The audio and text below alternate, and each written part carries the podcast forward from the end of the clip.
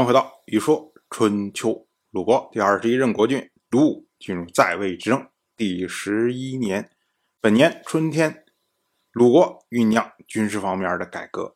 那这次牵头的呢是鲁国大夫季孙树。季孙树打算把鲁国的军队重新整编为三个兵团。我们之前讲过，春秋时代讲究所谓大国三军，次国二军，小国一军。但是呢，到后来出现了像晋国这种巨无霸型的这种国家。晋国在强盛的时候是六军，在虚弱的时候呢是三军，如今呢是四军，也就是中军、上军、下军、新军。虽然晋国。明面上是四军，但是它每一军里面呢，又分成将和佐，是由两个卿大夫来带领。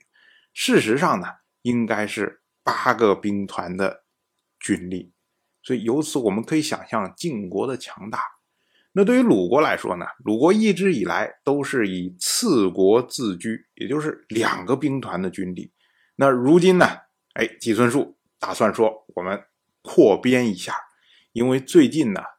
晋楚之间的这个争端越来越尖锐，而举国呢又因为曾国的事情不断的袭扰鲁国。哎，季孙叔说：“那我们需要自己强大呀，毕竟鲁国这些年虽然看的没怎么动静，但是多多少少也吃了点别人的地方。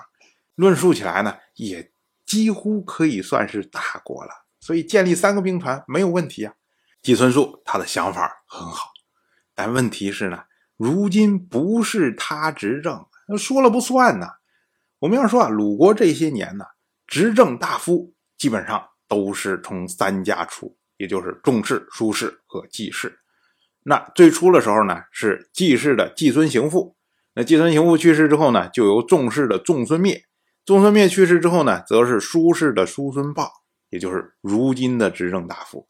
等到叔孙豹去世之后，才能轮到这位。季氏的季孙树，所以如今不是他执政，他说了不算呢。那季孙树呢，他就去找叔孙豹，他跟叔孙豹说啊，请整编三个军团，由三家各自负责。叔孙豹一听这方案，听的觉得，哎呀，人心里边痒痒的，说，哎，我们三家一人负责一个兵团，以后不用争了，对吧？那大家的事情职权都划分很清楚啊，都没有纠纷了，多好啊！但是这里面有道道，你不知道啊，季孙树。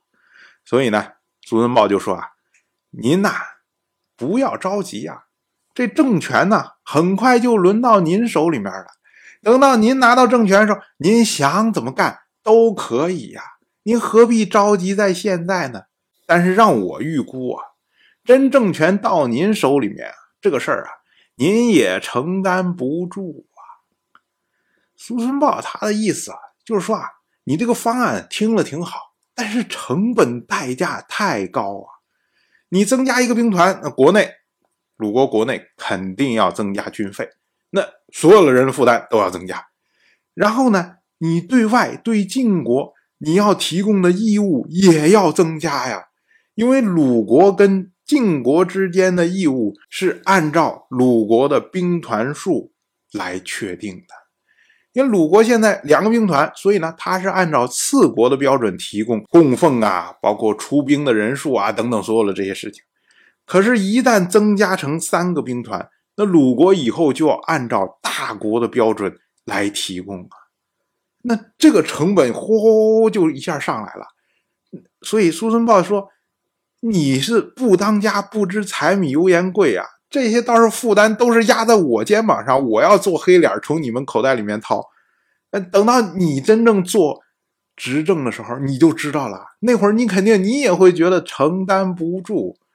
所以呢，与其那会儿再想着把这个政策改回来，不如现在就别折腾了。哎，叔孙豹就这么个意思。可是呢，季孙树还是反复要求啊。我们要说啊。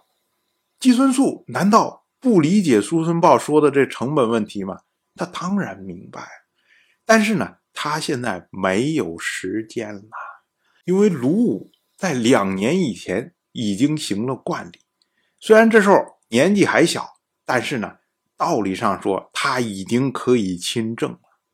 那如果再给他两年的时间，搞不好鲁武就真的要开始抓权了。那会儿你要再想说搞什么样的这种大的改革，那就得国君同意呀。那样的话，搞不好季孙宿的小算盘就打不开了。其次呢，他从这个做事的策略上来说，必须要在自己在野的时候，这件事情才有可能成型。为什么呢？因为现在啊，三家的势力来说，是以季氏的势力最大，其次呢是当前执政的舒氏，那么仲氏相对要弱小一些。那如果说季孙树现在有机会执政的话，他要推行这种比较有争议的政策，那舒氏和仲氏，我不敢反对你，但是呢，我消极抵制，那季孙树推行起来就会非常的困难。但是如今呢，因为是叔孙豹执政，那么季孙树只要通过自己家族的势力给叔孙豹一个人施加压力，就是说。你舒氏，你同意不同意我？你要不要跟我季氏在一起？你要是不跟我在一起的话，那你很多事儿做起来都很麻烦。苏孙豹因为他是在位上，他没法躲呀，他必须说行或者不行。那这种压力不停的递增之后啊，那苏孙豹有可能就会屈服。一旦苏孙豹屈服了，就变成苏氏和季氏都同意这个政策，那仲氏就不可能不同意。所以呢？季孙树他现在的这个政策，他在在野的时候反而比他执政的时候更容易推动，所以呢，他才会反复的要求。啊，果然苏孙豹承受不住压力，苏孙豹说：“那要不然呢，我们就举行个盟誓吧。”于是呢，哎，就拉上众士。当时呢，三家在鲁国第十七任国君鲁申的祭庙大门口举行了盟誓。并且呢，在五父之渠诅咒不守盟誓的人。